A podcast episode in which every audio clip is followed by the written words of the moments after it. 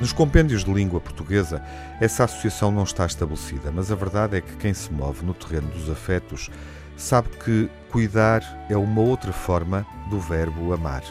O amor pode expressar-se de muitas formas, mas o amor que cuida é, com toda a certeza, o mais genuíno, pois revela talvez a maior qualidade que tem, ou seja, o altruísmo. Terence Lester, um afro-americano que hoje lidera a Love Beyond Walls, organização sem fins lucrativos de apoio aos sem-abrigo, é um homem maduro com uma vida estável, mas nem sempre foi assim. A adolescência dele foi dura. Mais dura não podia ser, pois passou-a nas ruas, vivendo de esmolas. Ele sabe bem que um ser humano normal não pode coexistir no inferno da rua sem perder alguma sanidade, alguma dignidade.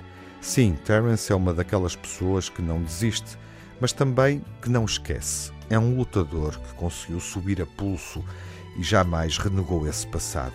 E é porque não esquece as provações a que esteve sujeito quando não tinha um teto onde morar que hoje luta para tornar a vida dos que vivem na rua mais suportável. Quando a pandemia atingiu os Estados Unidos, ele preocupou-se com a sorte dessa gente.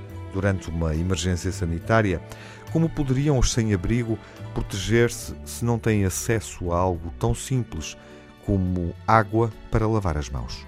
Esse foi o primeiro pensamento que teve e depressa tornou-o no principal desígnio, e isso levou-o a arregaçar as mangas.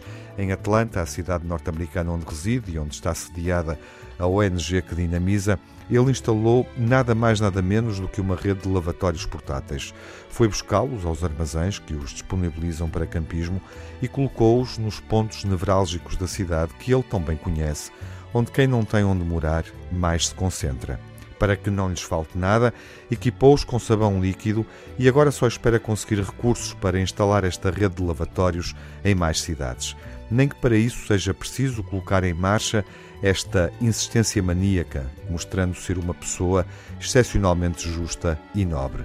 Porque solidariedade também é isto, uma necessidade de ajudar que nos corrói, uma pressão que só abranda quando fazemos acontecer algo de bom.